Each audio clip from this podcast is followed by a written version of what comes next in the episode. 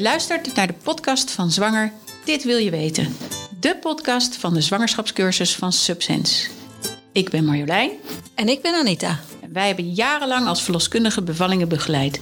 En in deze podcast gaan we jullie regelmatig bijpraten over topics die aanstaande ouders bezighouden. Dus wil je informatie en tips direct van een professional? Of je nou thuis of in het ziekenhuis gaat bevallen? Mis dan geen van onze afleveringen, zodat je zo goed mogelijk voorbereid bent op die aanstaande geboorte.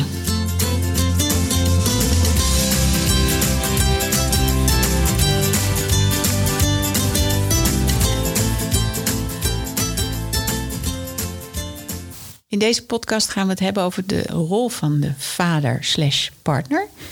Ja, en overal waar we vader noemen en we vergeten daarbij te zeggen slash partner, bedoelen we natuurlijk ook partners. Daar zijn we weer. Ja, gezellig.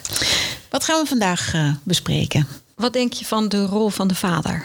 Ja, dat is een hele belangrijke. De meeste vaders denken dat het toch wel een vrouwenaangelegenheid is. Ja, vroeger was dat zeker zo. als zwangere uh, haalde je ook heel veel informatie bij je moeder, uh, je familie en je zwangere omgeving. Dat doen mensen natuurlijk nog wel, al wel minder. Maar vaders zijn zoveel meer betrokken. De moderne vader die wil eigenlijk ook graag betrokken zijn. Ja, en vanuit oudsher is het cultuurgebonden. Hè? Culturen waar de vader niet eens bij de bevalling mag zijn. Nee. En heel veel vaders hebben ook het idee: oh, ik ga flauw vallen of zo tijdens die bevalling. Dat, Ja. dat hoeft helemaal niet. Nee, ze weten soms ook niet goed wat ze kunnen doen. Nee, want het je weet wel, die bevallingen waar mannen soms bij aanwezig waren, die maar een beetje ja, machteloos erbij stonden van hoe kan ik iets van eh, haar overnemen of hoe kan ik haar ondersteunen. En soms dan maar op hun telefoon gaan zitten of Ja. naar CTG-apparaat.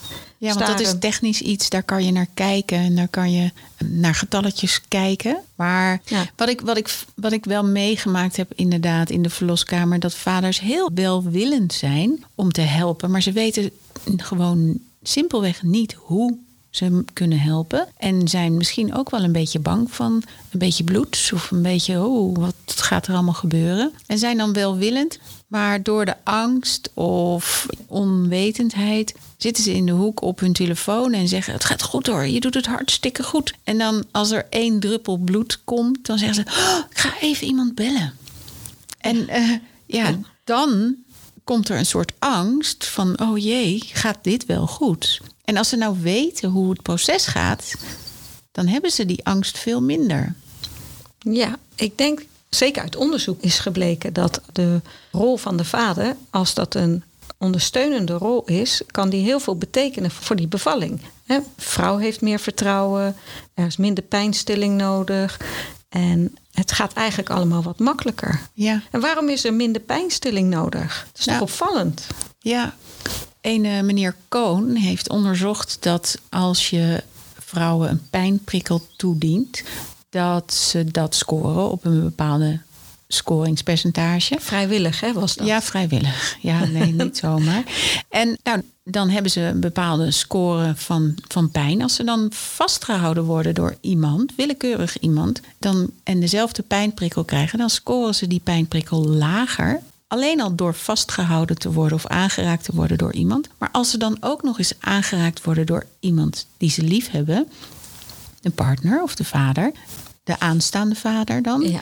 eh, dan scoren ze nog lager. En dat komt doordat ze oxytocine krijgen van die aanraking van een geliefde. Ja. En, En- oxytocine is het knuffelhormoon. Ja, iedereen kent het, want als je verliefd bent, dan eh, stroomt het over rijkelijk. Het knuffelhormoon, het is heel raar, want het, het wekt weeën op. En dat knuffelhormoon is eigenlijk het moderne hè, van oxytocine. We weten veel meer van oxytocine dan vroeger. Vroeger was oxytocine het bevallingshormoon. En automatisch denken mensen bij bevallen... nou, oké, daar komen weeën bij kijken. Die worden veroorzaakt door het hormoon oxytocine. Dus dat heeft iets met pijn te maken, oxytocine. Terwijl het juist pijnstillend werkt. Ja. Ik zeg altijd, het is ook wel... Vroeger, als ik bij de tandarts een gaatje had... als ik als klein kind, kan ik me heel goed herinneren... dat mijn moeder mijn hand vast ging houden... als ik dan behandeld moest worden bij de tandarts. En dat hielp. Echt heel raar. Maar dat was het oxytocine wat mijn moeder mij gaf. Ja, of het wrijven. Hè, als je kind is gevallen of wat dan ook. Wrijf je even over het wondje. Of hè, Kus erop. pijnlijke... Ja, kus erop en klaar. Dat is ook oxytocine. Ja, dus dat heeft degelijk wel een pijnstillend vermogen. En als je dat weet als vader, is het dus heel belangrijk om ook in die bevalkamer, in die situatie van weeën, om je partner, om je vrouw aan te raken, om haar te strelen. Ja, dus als partner doe je er enorm toe. En, maar hoe kan je als partner nou ondersteunen? Hè? Want hoe ga je je voorbereiden als partner? Ja, nou, je, je kunt lezen natuurlijk. Je kunt goede boeken lezen. Ja, Maar wat is een goed boek? Kan je ook nog afvragen. ja. Er zijn cursussen voor vaders, speciaal alleen voor vaders. Is het niet handiger om naar een cursus te gaan samen? Dat lijkt mij wel, omdat dan word je samen een team, krijg je samen dezelfde informatie. Ja. En dan kun je daar later ook nog over praten met z'n tweeën. Ja, de zwangerschap wordt een gezamenlijke ervaring. Na elke les dan heb je dingen te bespreken. Hoe ga, hè, wat denk je ervan? Hoe ga je dit aanpakken? En je krijgt als vader natuurlijk enorm veel tips mee. Handvatten. Ja. Gewoon simpele handvatten. Kijk, als ik kijk hoe bij ons de mensen binnenkomen op de cursus, wij vinden het belangrijk dat de vader meekomt. Eigenlijk is het zelfs een verplichting. Ja. Tenzij je geen partner hebt, dan neem je een goede vriendin mee. Maar als ze, de vaders dan binnenkomen, dan zijn ze de eerste les altijd een beetje onwennig. En ze denken dan, ja, moet ik hier mee? Waarom moet dat? En na al gauw één les hebben ze door dat ze echt essentieel zijn. Ja. En dan komen ze echt opgewekt de tweede en de derde en de vierde les binnen. Van joh, wat leuk, ik mag weer. En zeggen ze ook vaak, wat jammer dat het al voorbij is na de laatste bijeenkomst. En als het dan voorbij is, dan noemen ze zichzelf ineens een eh, bevallingsexpert. Ja, dan zijn ze heel trots. Ja, En dan, maar, ze- dan zeggen ze ook, ja, maar wij weten nu zoveel. ja, maar als je een eh, bevallingsexpert naast je bed hebt staan als zwangere vrouw, dan weet je ook wat je eraan hebt. Ja. En je kunt ook vertrouwen op je partner. Ja, en er zijn ook doula's die dat aanbieden. Ja, nou ja, een van de dingen die ook weer uit ander onderzoek kwam, is dat als je een voortdurende ondersteuning tijdens de bevalling hebt, dus dat betekent het eh, niet iemand die af en toe bij je komt kijken, maar iemand die er de hele tijd voor je is. Dat kan dus inderdaad de vader of partner zijn. Er zijn ook doula's die zich daarvoor geschoold hebben en die kun je inhuren voor de bevalling. Nou, dat is op zich een mooi initiatief. Eh, alleen wij denken wel, Dat de vader de beste doula is die er bestaat. Ja, maar ja, mocht je als vader niet in staat zijn, om welke reden dan ook, hè, of partner, dan is het zeker een goed idee om iemand eh, mee te nemen Ja. die jou die oxytocine min of meer kan geven. En die, want wat is nou ook een hele belangrijke rol voor vaders, is een beetje jou te, jouw spreekbuis te zijn. Jazeker. Kijk, veel vrouwen denken dat ze niet meer aanspreekbaar zijn tijdens de bevalling. Dat ze zo wegraken of dat ze zoveel pijn zullen hebben dat ze het allemaal niet meer op een rijtje hebben. Maar ik heb zelf de ervaring dat dat niet zo is. Dat je nog zeker alles weet wat je, wat je zou willen zeggen. Maar stel dat je hebt die angst wel, dan is jouw partner natuurlijk de aangewezen persoon om voor jou op de bres te springen. Ja, ik vind wat jij zei, hè, dat jij zelf nog heel goed aanspreekbaar was. Ik had dat zelf niet zo. Want, en dat hebben ook meer vrouwen. eh, je hebt soms nog wel, je hebt alles op een rijtje. Maar eh, je hebt soms toch niet meer de energie of kracht om echt voor je zaak op te komen. En dus je zou best kunnen zeggen, oh, ik zou dit of dat willen. Maar als daar geen gehoor aan gegeven wordt, dan, dan merkte ik in elk geval bij beide bevallingen die ik zelf heb meegemaakt, dat ik niet de kracht had om dan nog eens daarop terug te komen. En dan is het heel fijn als je een partner naast je hebt die opmerkt wat jij zegt Ja. en dat dan terugpakt en oppakt voor jou. Ja, ja. ja dus jullie hebben dat, als het goed is, ook samen besproken al van tevoren. Van wat je per se wel en per se niet wilt. Ja. En daar kan die, die partner dan ja, goed jouw wensen overbrengen. En wat ook een, eh, heel groot voordeel is van een eh, partner die goed weet waar het over gaat, is dat je in het proces na de geboorte, hè, dan eh, heb je het kraambed en je zult dan zien dat je heel graag wil napraten en heel goed wil begrijpen waarom bepaalde dingen gebeurd zijn. Als vrouw heb je niet alles zo duidelijk misschien meegemaakt. En als je dan met je partner kan napraten en die weet ook precies wat er gebeurd is. Ja, dat is heel fijn. Ja, Ja. En stel ook dat de bevalling anders is gegaan dan je gewenst had. Is dat heel belangrijk, een heel belangrijk aspect. Dat je samen die bevalling nog eens door kunt spreken. ja, ja, en samen kunt verwerken. Ja. Dat je allebei er even nabij hebt gestaan. Ja, Wat partners ook meekrijgen in cursussen waarbij de partner geheel wordt eh, betrokken, is vaak ook leren om vragen te stellen aan zorgverleners. Hè? Dus hoe kun je dat het beste aanpakken? ja. Dus wat is ons advies ten aanzien van als je een cursus aan het zoeken bent?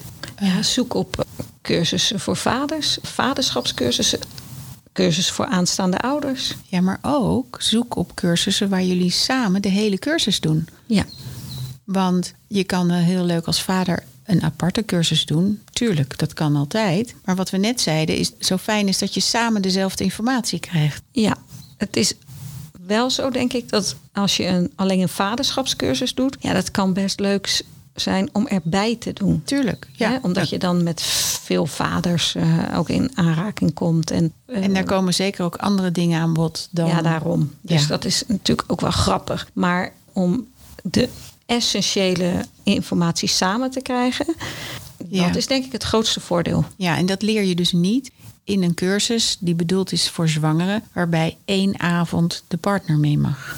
Nee, ik wil niet zeggen dat het slechte cursussen zijn. Want Nee. ik denk zwangeren er, er best is- veel aan kunnen hebben. En maar als partner sta je dan wel eh 3-0 achter. Ja, want ik weet niet hoe je dan, ja, hoe je dan toch samen tot die kern en die gezamenlijkheid van de zwangerschap kan komen. nee.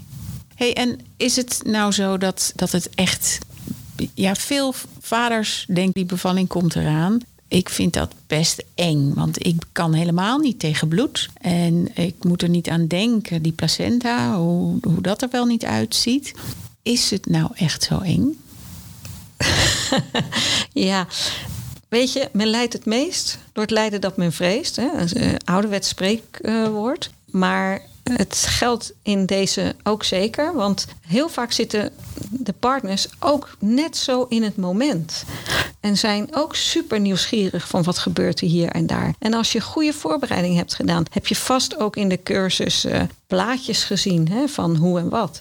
En leer je ook dat het helemaal niet zo bloederig is. Nee. Als dat je denkt of dat je op de film hebt gezien. Of, Ja, dat is het. Hè. In de film wordt het zo vaak negatief neergezet. Of een hele toestand wordt er omheen gebouwd. In een paar seconden dat je denkt, het moet wel vreselijk zijn. Maar waarschijnlijk, als je er gewoon samen langzaam ingroeit, dan maak je het heel anders mee. ja, dat is vaak wel de conclusie Ja. van mannen die er voorheen tegenop hebben gezien.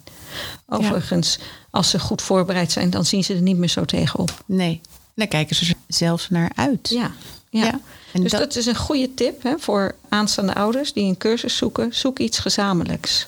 Ja, maakt niet uit wat, maar doe het samen. Uiteindelijk heb je het kind ook samen gemaakt. En ga het samen opvoeden. Hopelijk wel. Goed. Ik hoop dat jullie met plezier hebben geluisterd. En graag tot de volgende keer. Dank voor het luisteren.